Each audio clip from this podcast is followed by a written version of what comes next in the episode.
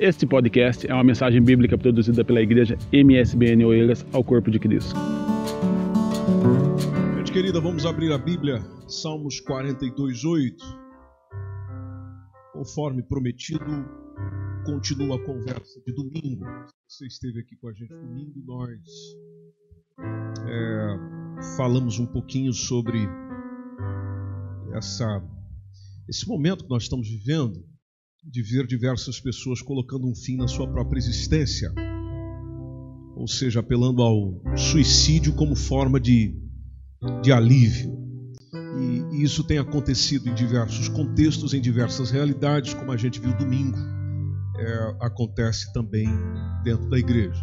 Salmos 42, verso 11 é o texto que nós lemos, é nele que nós estamos baseando para fazer essa reflexão o qual tem uma perguntinha a dizer: Por que estás abatida, ó minha alma? Porque se a gente fala de sentimentos, falamos da alma.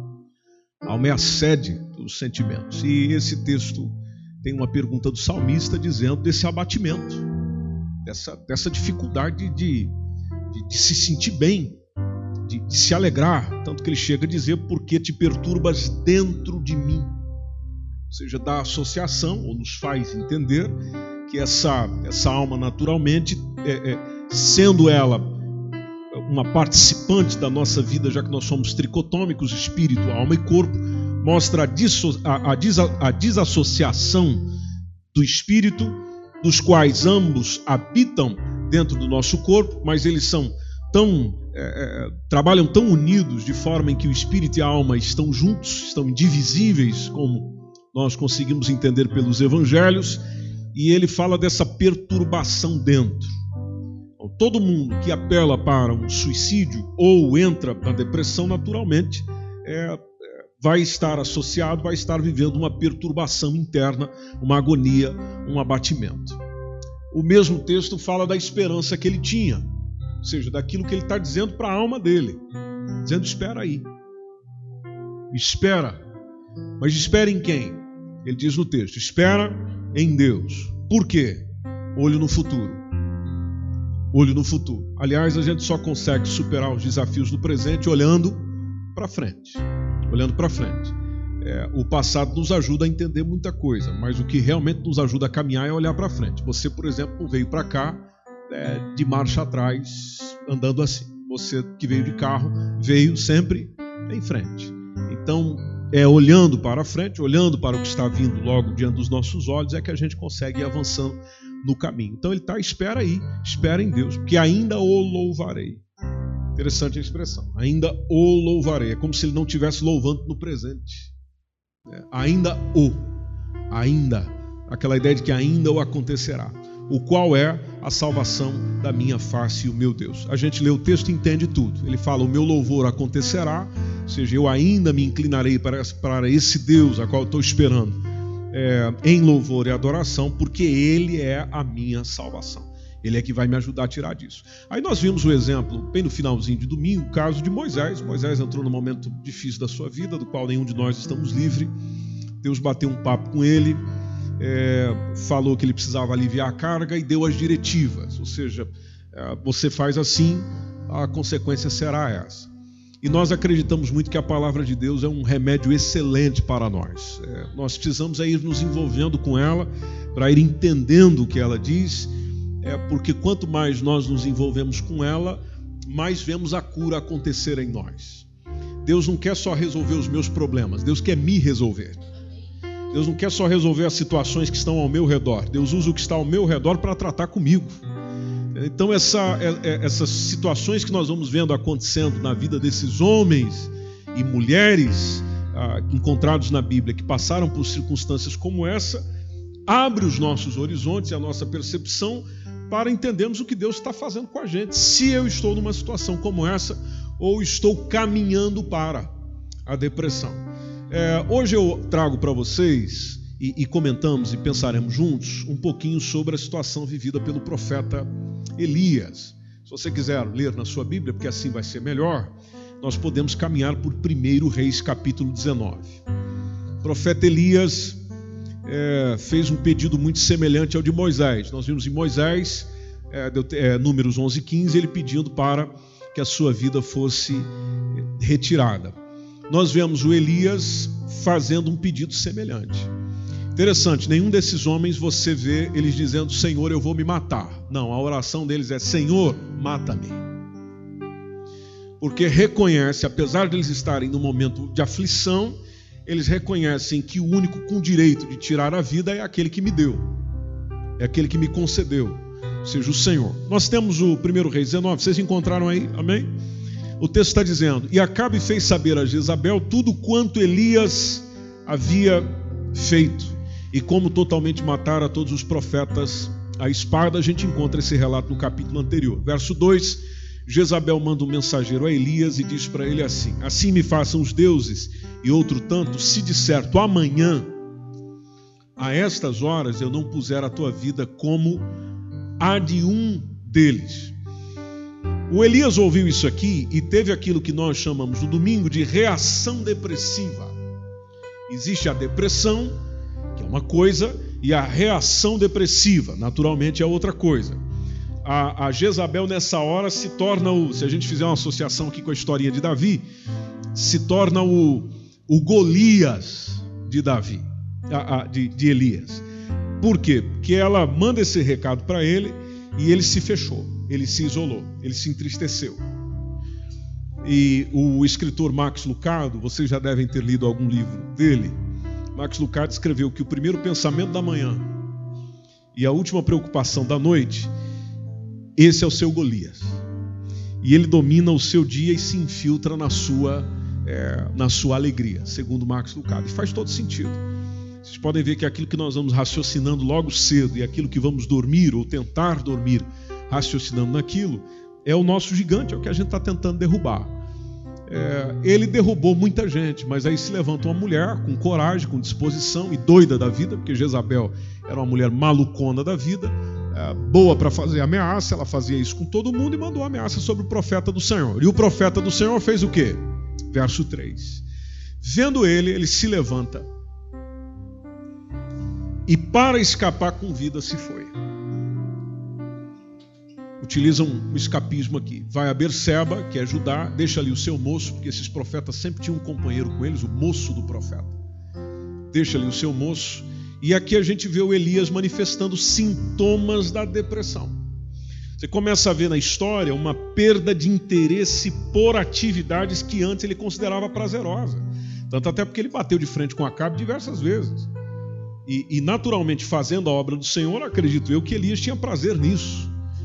Pronto, recebeu a ameaça de uma mulher, ou da mulher de Acabe, se isolou, optou pelo isolamento social, o que é muito comum para quem está é, caminhando por aí, ou quem está trilhando esse espaço. Se isolando, tanto que ele deixa o mocinho para lá, ele se esconde, como diz o versículo 4, vai ao deserto, caminho de um dia, veja que ele caminhou bastante, e depois ele se assenta debaixo de um zimbro e debaixo do zimbro, está dizendo no texto, pediu em seu ânimo a morte. Expressão de Elias está aí, uma expressão de um homem que está com falta de esperança, de um homem que está pessimista, e, e, podemos dizer também com um bocadinho de raiva, porque ele chega a dizer: já basta ao Senhor. Chega. Para mim, findou. Vamos parar com isso. Toma agora a minha vida Aí tem um argumento, que a gente sempre tem uma justificativa para as nossas afirmações. Na de Elias lá estava: Eu não sou melhor do que os meus pais. Reclamou, depois disso ele, versículo 5, deita, dorme debaixo daquele zimbro. Aí o Senhor vai tratar com ele. Interessante o processo que o Senhor vai tratando com Elias. Porque daí ele manda um anjo, conforme diz no texto, o anjo toca em Elias e diz para ele uma coisa interessante, dizendo: levanta e come. É, isso nos faz lembrar o quê? Isso nos faz lembrar que quando a pessoa está num sintoma de depressão, existe uma situação muito interessante. Psicólogos nos esclarecem isso muito bem, dizendo que um dos sintomas da depressão é o distúrbio do sono. Pode ser a insônia, como pode ser uma sonolência excessiva seja, uma, uma, uma fadiga excessiva, a pessoa dorme demais. Lá está o Elias dormindo. para o anjo chegar e tocar e, e, e lhe dizer esse tipo de expressão, naturalmente nos lembra ou nos dá associação, o texto não está dizendo, mas nos faz imaginar que ele estava dormindo já por um tempo excessivo. Tanto que a mensagem é: vamos levantar, vamos comer. A gente só diz para uma pessoa vamos comer, ou se tiver mesmo na hora de comer, ou insistimos mais quando já faz um tempo que aquela pessoa não come. Então a, a, lá chega o, o anjo, levanta, come, até porque, e, e repito aqui uma expressão de domingo, existem alguns fatores ambientais que causam a depressão. Por isso que às vezes o culpado de nós estarmos no caminho da depressão somos nós mesmos, porque nós permitimos na nossa vida o estresse, nós permitimos na nossa vida a má alimentação, nós permitimos na nossa vida o cansaço físico, o cansaço mental, ou seja, a gente não se cuida. Nós não respeitamos os nossos limites. Aí vamos entrando naquele ciclo constante de atividade, atividade, atividade, atividade, atividade, atividade, preocupação, preocupação, preocupação, preocupação. Bom, o resultado é aquilo que naturalmente é, virá, a consequência natural das coisas, que é esse esgotamento emocional, aquilo que a psicologia chama de burnout, ou seja, a gente se esgota emocionalmente falando, vamos ficando ruim, vamos ficando difícil e a gente vai caindo e vai deitando e vai ficando e vamos entrando no discurso do Jeremias. É, basta, chega, eu não sou melhor do que meus pais, não sou melhor do que ninguém, não sou melhor do que isso, não consigo resolver aquilo, não consigo resolver com a, a ameaça dessa mulher. Agora há pouco eu consegui resolver o problema com os profetas de Baal e de Azerá, só que eu não estou conseguindo gerir no meu interior, não estou conseguindo gerir na minha mente, não estou conseguindo gerir no meu espírito a ameaça de uma mulher. E o, o versículo 6 diz que ele olha e, e, na sua cabeceira estava um pão cozido sobre as brasas. Bom, quem cozinhou esse pão? Esse pão veio de qual padaria? Do céu, meu irmão. Do céu, porque ele não tinha assessor, ele deixou o moço lá do outro lado, ninguém foi comprar esse pão para ele. Lá está o, o pão cozido sobre as brasas, porque Deus só oferece coisa boa. Amém. Então lá está um pão cozido sobre as brasas e ainda tinha uma botija de água. E, e, esse homem estava desidratando. Aí o texto deixa bem claro que ele come, ele bebe e lá está. Reação comum em quem está vivendo um momento como esse. Volta a se deitar. Por isso que muitas vezes nós desanimamos, porque você vai lá, anima a pessoa, leva um pedaço de picanha, leva um negócio legal, dá aquele ânimo, conta umas histórias, a pessoa ah, daqui a pouco ela volta a dormir ah, e volta no mesmo marasmo. É natural. O que ela está vivendo, o que ela está passando, lembra isso. Ah, agora há pouco falamos dos distúrbios do sono, e é comum quem está no caminho da depressão ter essa, essa reação física ah, o anjo do Senhor insiste. Tanto que o versículo 7, a mensagem é: o anjo do Senhor tornou segunda vez. Na segunda vez, a mensagem é a mesma. Nos dá a entender que ele passou também muito tempo ainda dormindo. A mensagem é a mesma: levanta-te e come. Só que agora justifica o porquê. Dizendo, porque muito comprido te será o caminho. Ou seja, você ainda tem muita coisa para fazer. Você ainda tem muita coisa para realizar e você ainda tem uma grande caminhada para é, desenvolver. E assim foi. Tanto que se a gente olhar no versículo 8, é quando começa a contar o Elias no Monte Oreb, ele se levanta, ele come, ele bebe. Um pontinho aqui é interessante. O Elias está vivendo esse momento, mas ele não deixa de ser obediente. E isso é importante no processo de cura principalmente se nós queremos que Deus faça parte disso ou nos cure. Às vezes a gente fica argumentando com o Senhor. O Senhor chega e diz: faça isso. Aí a gente fica ali discutindo com ele. O Senhor chega e diz: levanta e come. Ah, mas eu estou sem fome. Ah, mas eu estou sem sede. Ah, mas eu estou com uma dor na garganta. Ah, mas eu estou com isso. Ah, mas eu não posso fazer aquilo. A gente entra com as a argumentação contínua e constante e queremos que Deus faça alguma coisa. Bom, Deus vai fazer mediante a minha obediência. Então, mesmo que eu esteja doente nesse sentido, ou mesmo que esteja a passar por uma circunstância dessa, conhecendo o Senhor, é muito importante que eu obedeça a sua palavra. Obedeça a sua palavra.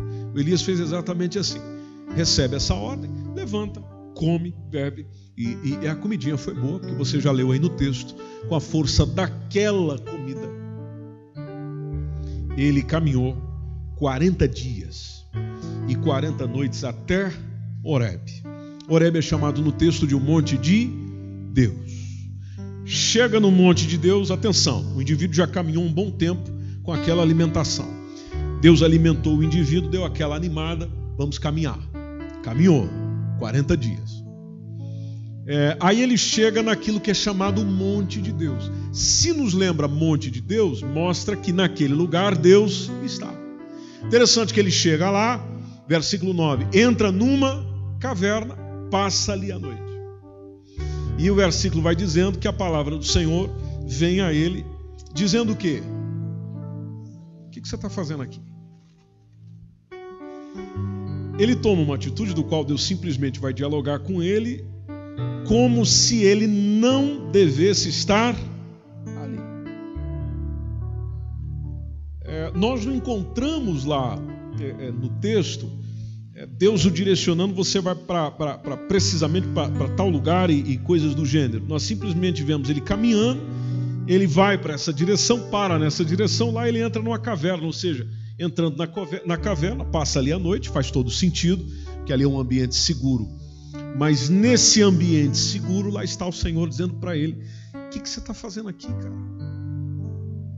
Em outras palavras, por que, que você parou aqui?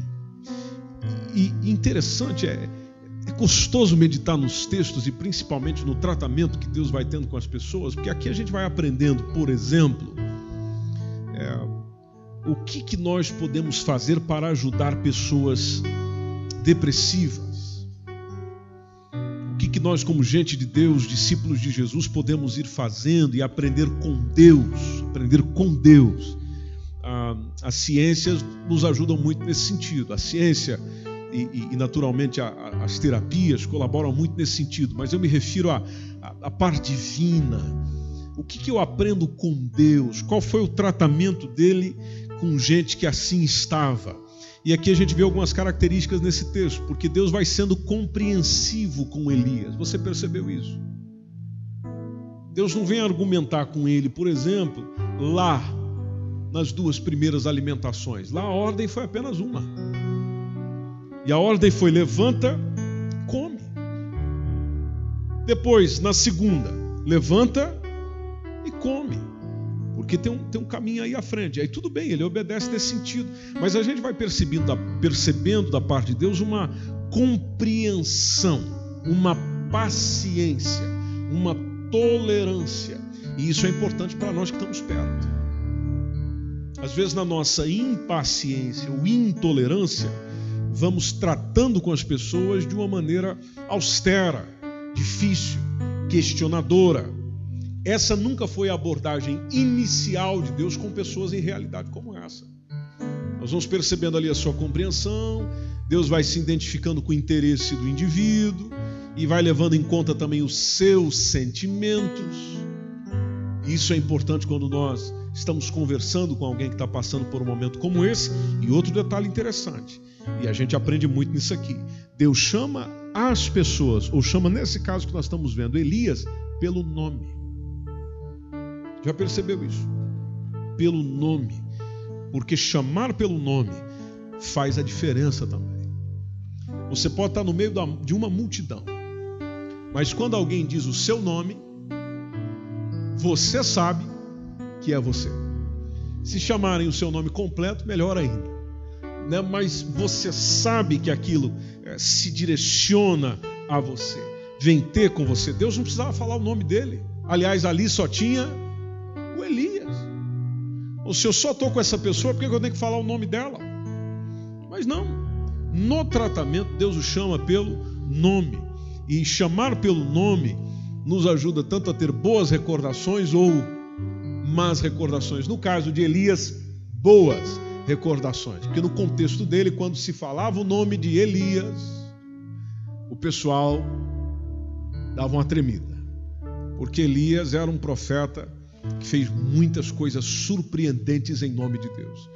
Deus o chama pelo nome. Depois a gente vai vendo também essa paciência, essa compreensão de Deus, que Deus o ouve pacientemente. É, se você já esteve com uma pessoa que está vivendo um momento como esse em depressão, você já percebeu que há duas situações: ou ela quer falar bastante, ou ela não quer falar nada.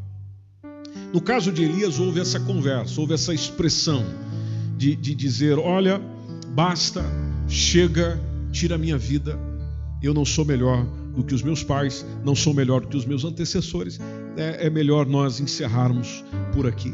Interessante que Deus o ouve e o deixa expressar livremente. Deus não o interrompe. E esse é um desafio para nós. Muitos de nós não sabemos ser bons ouvintes. A pessoa começa a falar, a gente vai interrompendo. Começa a falar, a gente vai interrompendo. É, é um defeito que muitos de nós temos. E, e nós aprendemos com Deus o quê? Deixa eu falar. Mas está falando um monte de besteira. Deixa eu falar. Mas está falando um monte de equívocos. Deixa eu falar. Deixa ela vomitar. Deixa ela pôr para fora. Aliás, muitos de nós caminhamos e estamos envolvidos na, no, no, ambiente ou na circunstância da depressão porque nós não falamos com ninguém. Muitos de nós não temos com quem falar. Muitos de nós não temos com quem abrir o coração de verdade. Muitos de nós não temos. E aí aquilo tudo a gente vai guardando vai guardando. No tratamento divino, ele sempre deixou as pessoas irem falando, irem dizendo, dando as suas opiniões, dando as suas sugestões, expressando aquilo que estava na sua emoção.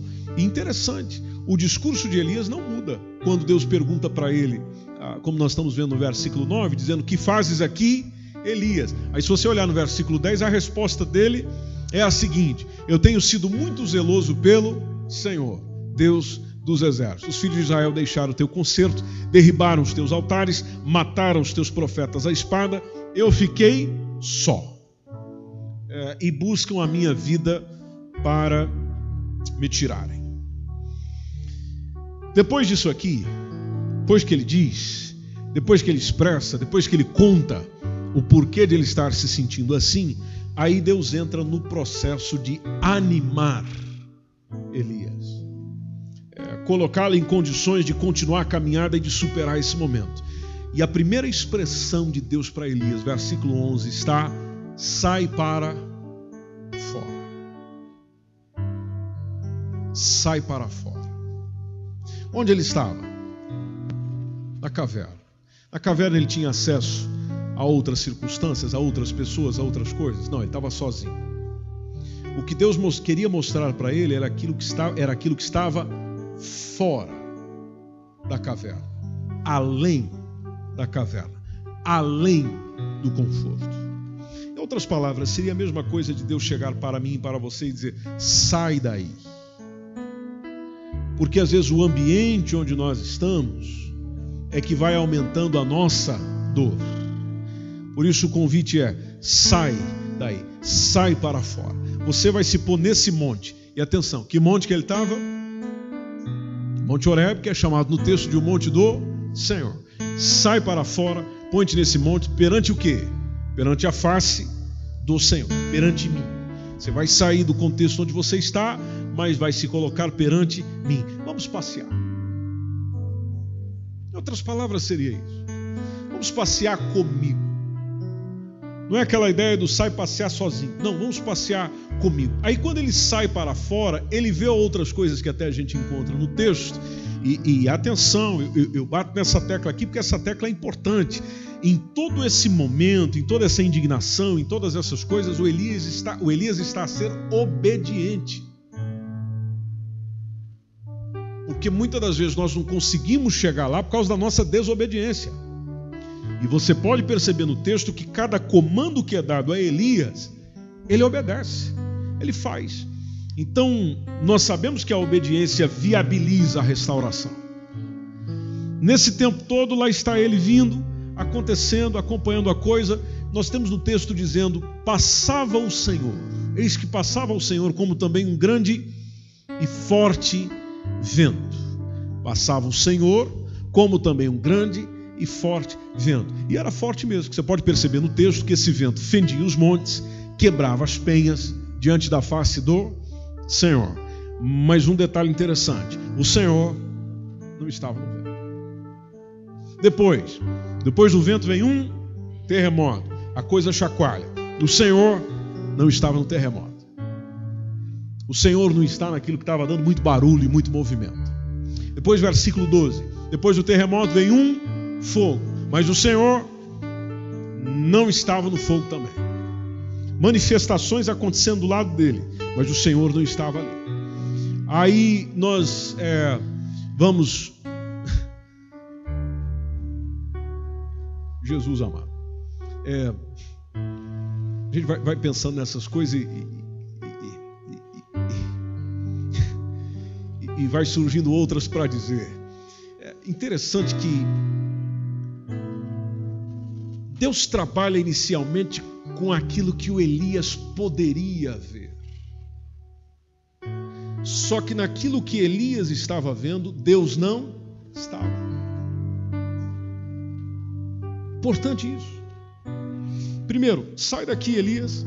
Aí vem acontecendo umas coisas, é só você imaginar comigo. Não sei se você gosta de imaginar bastante como eu as histórias bíblicas, aí tá ali o Elias vendo aquele negócio todo, tá, tá, tá, e, pedra rasgando do lado, meu irmão, e vento, e terra tremendo, e, e cadê o Senhor nesse negócio? Interessante que você não ouve um momento Elias gritando por socorro. Porque o cara estava sedado por aquilo que ele estava vivendo. E você sabe muito bem que quando nós estamos, não sei se você sabe, é, mas quando nós estamos é, em circunstâncias depressivas, por exemplo, acontece o terremoto do seu lado, mas aquilo não mexe com você. Acontece muita coisa ao seu redor, mas aquilo não mexe com você. No caso do texto, está dizendo que o Senhor não estava naquilo. Estava acontecendo um monte de coisa, o Senhor não estava naquilo. Depois a gente vai perceber nesse mesmo texto como Deus orienta é, é, Elias, mostrando o domínio que ele tem sobre aquilo que ele criou. Caso, quem traz o vento foi o próprio Senhor. Quem traz o terremoto foi o próprio Senhor. Quem traz o fogo é o próprio Senhor. Aliás, Hebreu nos diz que o nosso Deus é fogo consumidor.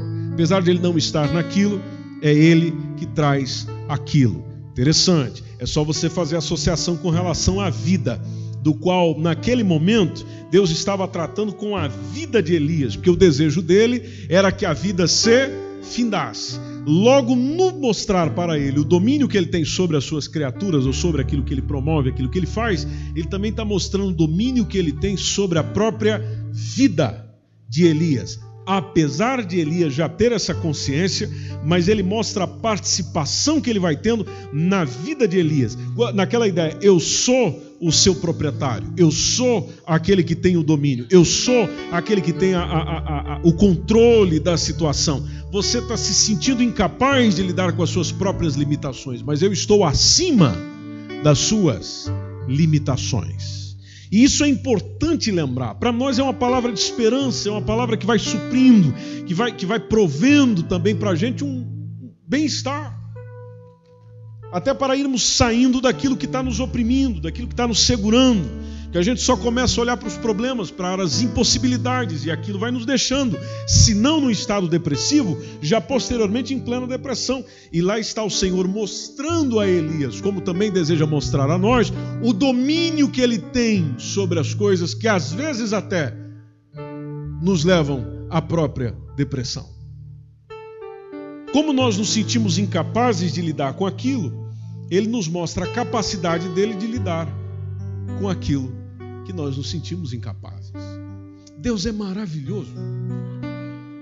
Deus é, é fantástico. Ele vai fazendo isso e mostrando isso para o Elias. E aqui me, me, me faz lembrar a própria referência bíblica quando diz para nós lançarmos as nossas ansiedades sobre o Senhor, não na morte. Que uma pessoa que está passando por isso, naturalmente, é uma pessoa que está ansiosa com alguma coisa. A Bíblia dá o remédio. Não lance a sua ansiedade sobre a morte. Lance a sua ansiedade sobre o Senhor. Bom, versículo continuando. Depois do fogo veio o quê? Uma voz mansa e delicada. Mansa e delicada. Essa sequência é interessante. Aí, ouvindo Elias essa voz mansa e delicada, é quando ele reage. Veio o vento, veio o terremoto. Na voz mansa e delicada do Senhor é que ele reage. Aí ele envolve. Qual foi a reação dele? Está no texto. Envolve o seu rosto na sua capa. Se protege. E ele sai para fora. Mas já não tinha saído antes? Mas ele já não tinha saído antes? Não, agora nos mostra que ele saiu ainda mais. Foi na voz mansa e delicada que ele avançou, não naquela movimentação toda que estava acontecendo. E, e quando a gente está em circunstâncias como essa, a gente está precisando de uma voz o quê? Mansa e delicada. Mansa e delicada. Porque são as vozes mansas e delicadas no momento das nossas aflições que nos faz refletir bem mais. O Senhor é especialista em falar ao nosso coração. Aí você fica pensando, e aí, como é que foi? Ele se pôs na entrada da caverna, aí veio uma voz que dizia para ele a mesma coisa que já disse antes: Que fazes aqui, Elias?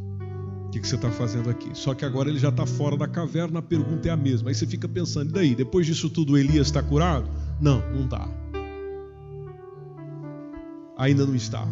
Por que, que não está? Versículo 14 está ele dizendo: Eu tenho sido em extremo zeloso pelo Senhor.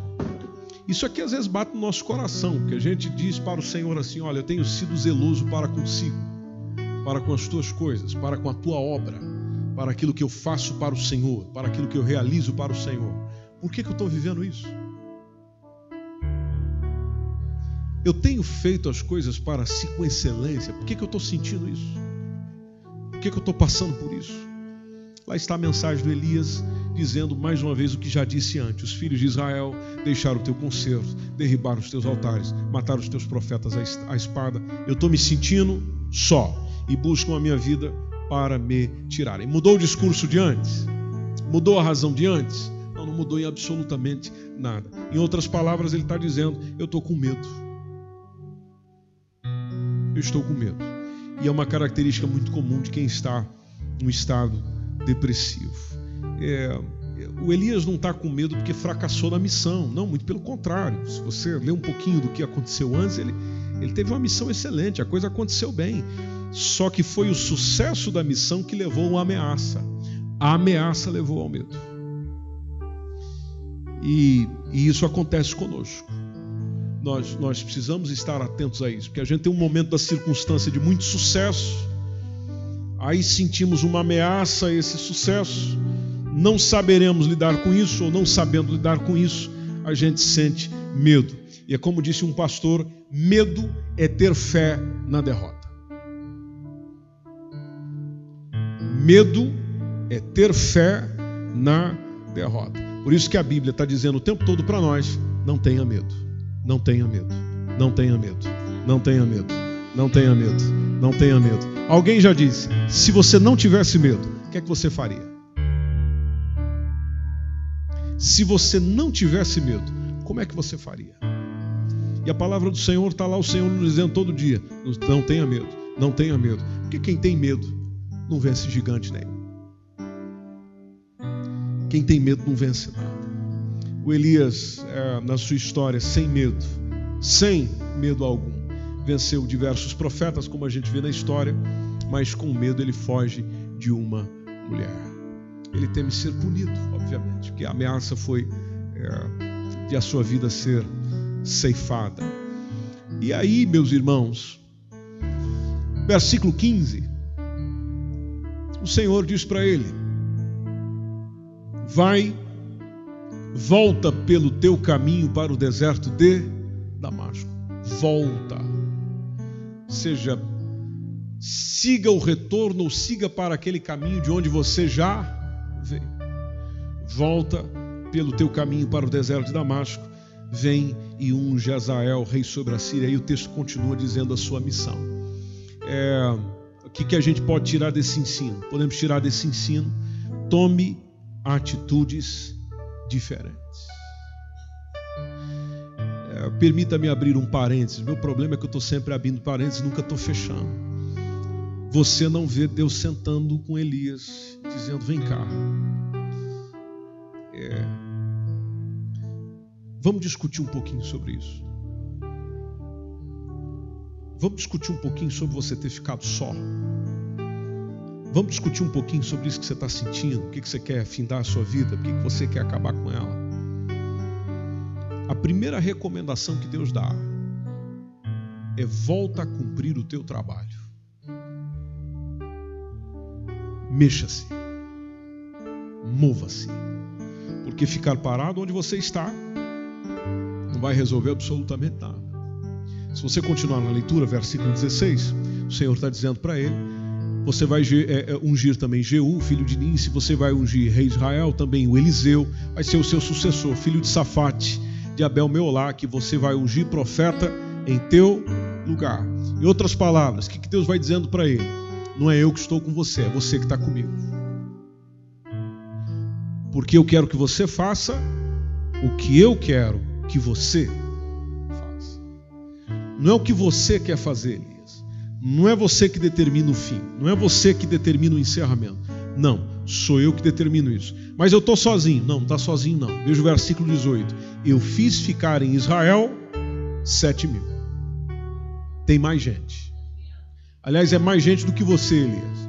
Eu fiz ficar em Israel sete mil, todos os joelhos que se não dobraram a quem? A Baal, e toda a boca que o não beijou. Em outras palavras, é você que não sabe, Elias, mas está tudo controlado. Está tudo controlado. Esse é o tipo de tratamento divino. Ou seja, depende também da nossa fé e confiança na Sua palavra. Porque o Elias poderia muito bem é, fazer como eu e você fazemos, irmos argumentar com o Senhor, irmos discutir com Deus. Não, mas e, e aqui? O que eu estou sentindo? Nós não vamos falar? Não, nós não vamos falar nada. Você pega e vai lá, unge, trata disso, trata daquilo, faz isso, faz aquilo, e você não está sozinho, tem mais sete mil lá. Vamos em frente. Porque conforme você for desenvolvendo a sua atividade, eu vou te curando, eu vou restaurando, eu vou cumprindo. E fica tranquilo, logo mais à frente, eu encerro a sua atividade por aqui. E aliás, Elias é um que não morreu. Ele pede a morte, mas ele não morreu. Como é que a vida de Elias se encerra nesse plano terreno? Ela se encerra sendo sendo arrebatado. Elias não morreu. Veja o privilégio que Deus dá para esse homem que não viu a morte. Agora, não viu a morte, não passou por ela, devido o quê? Devido à obediência à sua palavra, em considerar que na minha crise, na minha tristeza, na minha aflição, eu vou continuar sendo obediente ao Senhor. Vou continuar sendo obediente ao Senhor vou continuar sendo obediente ao Senhor. Muitos de nós fazemos o diferente. Nós é, temos uma crise, temos uma circunstância complicada, temos um momento difícil na vida. A primeira coisa que nós fazemos é desobedecer. Como se ele não se importasse, como se ele não quisesse resolver isso, como se ele não quisesse me curar. Aliás, ele é o culpado de eu estar assim. Muitos de nós fazemos isso. Elias vive um momento semelhante, passa por uma circunstância como essa, mas em todo momento está sendo obediente. Não deixou de abrir o coração, não deixou de dizer, não deixou de confessar, não deixou de se orientar nesse, nessa, nessas coisas todas que foram acontecendo lá dele, mas lá está um homem obediente. Ele poderia muito bem chegar e dizer: Senhor, eu ainda não estou curado, eu não posso ungir ninguém, não posso tratar de ninguém, não posso abençoar ninguém, não posso nem escolher sucessor, porque eu ainda não estou curado. Não, você simplesmente vê ele obedecendo. Se a gente quiser cura, igreja, se nós quisermos ser curados, seja do que for, seja do que for, é preciso obediência 100%. 100%. Eu obedecer a Deus em 99,9% já estou mal. É 100%. Isso é importante para nós. Eu encerro fazendo uma expressão, ou, ou lendo, melhor dizendo, uma expressão do Abraham Lincoln. Você já deve ter ouvido falar dele. Ele deixou uma, uma, uma, citação interessante dizendo, é, é como se fosse uma oração, dizendo: Senhor, a minha preocupação não é se Deus está do nosso lado. A minha maior preocupação é estar do lado de Deus, porque Deus está sempre certo. Deus está sempre certo. Hoje nós estamos vivendo um momento complicado porque o diabo está é, dominando a cabeça de muitos de nós, colocando dúvidas na palavra do Senhor. Dúvida na palavra do Senhor. A gente sabe o que a palavra do Senhor diz, mas a gente duvida. Não foi assim que ele fez com Eva? Veja que a direção para o primeiro pecado foi essa.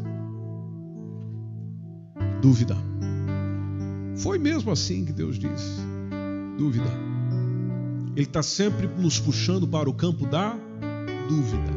Deus diz que faz, a gente duvida. Deus diz que realiza, a gente duvida. Deus diz que é capaz ele fazer, a gente duvida. Por isso, querida igreja do Senhor, o indivíduo vivendo um momento complicado como esse, talvez poderia é, ficar ali argumentando com Deus e dizendo: Não, Senhor, não, não, não, Senhor, não, Senhor, não, Senhor, não, não, não. Não foi por aí. Sim, Senhor. Levanta e come. Sim, Senhor. Levanta e come, que o seu caminho é grande. Sim, Senhor. Cheguei no monte de Deus, preciso dormir, preciso descansar. Entra na caverna, fica ali e passa a noite. O que você está fazendo aqui? Ah, olha, tá, aconteceu assim, assim, estou me sentindo assim, tal, tal, tal, tal, tal, tal. Tá, tá bem. Sai para fora. Não, eu não vou sair para fora. Sai para fora. Pode ver que não existe a negatividade ali, ele vai simplesmente fazendo, fazendo, fazendo, fazendo, fazendo, fazendo, fazendo. Foi curado. E ainda teve o privilégio de, como disse a vocês, de ser arrebatado, não vendo aquilo que há dias atrás ele havia pedido. Depois você continua lendo a história dele e você vê quantas coisas ele ainda fez depois dessa experiência aqui. Aí você vê um homem restaurado, curado, transformado em tudo isso que ele estava vivendo. O que, que nós estamos fazendo aqui hoje? Eu pego essa pergunta que foi para Elias e, e coloco para mim e para você. O que, que você está fazendo aqui? Eu sei que essa pergunta é muito abrangente, a gente pode associar tanto que o que eu estou fazendo aqui, agora, nesse culto, nesse lugar, aqui, nesse tempo. É, mas eu quero ir um pouco além dessa reflexão e a gente pensar um pouquinho sobre o que é que eu estou fazendo aqui nessa vida, o que é que eu estou fazendo com a minha vida, com a minha vida. Eu estou tomando essa vida toda e dedicando ao autor dela ou eu estou brigando com o autor dela e depois não compreendo as minhas crises e as minhas aflições? Que é que eu estou fazendo com ela? Nas minhas relações, sejam elas profissionais, conjugais, familiares, ah, de amizade, seja lá o que for, o que, que eu estou fazendo? O que, que eu estou fazendo? Eu estou sendo obediente àquilo que o Senhor me diz?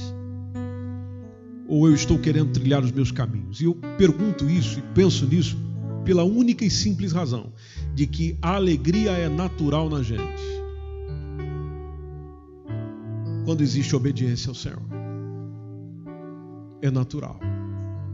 Que você olha para o testemunho dos profetas, dos apóstolos, e você vai vendo gente feliz sofrendo.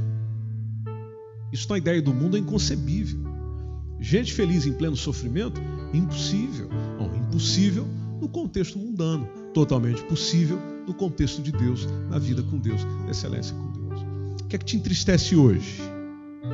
Porventura, o que te entristece hoje não é por você estar envolvido em situações ou circunstâncias da qual você está querendo tomar o lugar de Deus, ou, ou, ou não está obedecendo a palavra de Deus, ou, ou não está percebendo o que Deus está te dizendo, ou não está querendo seguir o que Deus está te dizendo, porque Deus diz: faça isso, faça aquilo, e a gente posso, não, Não tem como, dói demais, dói não sei o quê. Nós, nós estamos brigando com ele, nós estamos brigando com a cura, nós estamos brigando com o remédio. Interessante que Deus trata com a gente fazendo, não dizendo apenas. Ele não é como às vezes é o médico que a gente tem, ou o profissional que nos acompanha, que chega e nos diz muita coisa. Mas depois que a gente, que ele nos despede do consultório, ele já não sabe das nossas ações, ele já não sabe o que nós vamos fazer. Então chega lá o meu médico e diz: Olha, está aqui a receita, você toma isso três vezes ao dia. Ele vai me acompanhar? Não, ele não vai. Eu vou para casa, talvez até esqueço, esqueço o remédio dentro do carro e nem vou tomar. É, não, Deus, Deus não é assim. Ele dá o conselho para a gente e depois nos acompanha na caminhar. Ele está vendo tudo, ele sonda tudo, ele observa tudo. Inclusive, ele observa o meu coração. Veja só, você está ouvindo essa palavra aí, Deus está falando com a gente aqui, e o que está acontecendo aí dentro, ele está vendo. Então, se, por exemplo, você está ouvindo isso aqui que nós estamos conversando hoje e já está duvidando aí dentro, que cura que você quer? Que mudança que você quer? Que alteração na sua realidade você quer? Não, você não quer. Porque se realmente quisesse, então tudo aquilo que está vindo dele, palavra dele, desejo dele, vontade dele, a gente vai dizendo: Amém, Senhor. Amém, Senhor. Amém, Senhor. Amém, Senhor. Sim, Senhor. Está doendo. Sim, Senhor. Sim, Senhor. Sim, Senhor. E sim, Senhor, eu recebo aí, Jesus. Eu recebo aí. Aleluia. Glória ao Senhor. Para um pouquinho, Jesus. Dá um tempo aí, dá, dá, só para respirar aqui. Mas sim, Senhor. Sim, Senhor. Eu vou fazer. Eu vou cumprir. Eu vou seguir. Eu vou lhe obedecer. Eu vou lhe obedecer. E a cura vai acontecendo no processo, na caminhada. Esse podcast foi uma mensagem bíblica produzida pela igreja MSBN Oeiras. Siga-nos nas nossas redes sociais, Facebook e Instagram. Subscreva o nosso podcast e também o canal no YouTube. Saiba mais em msbnportugal.com.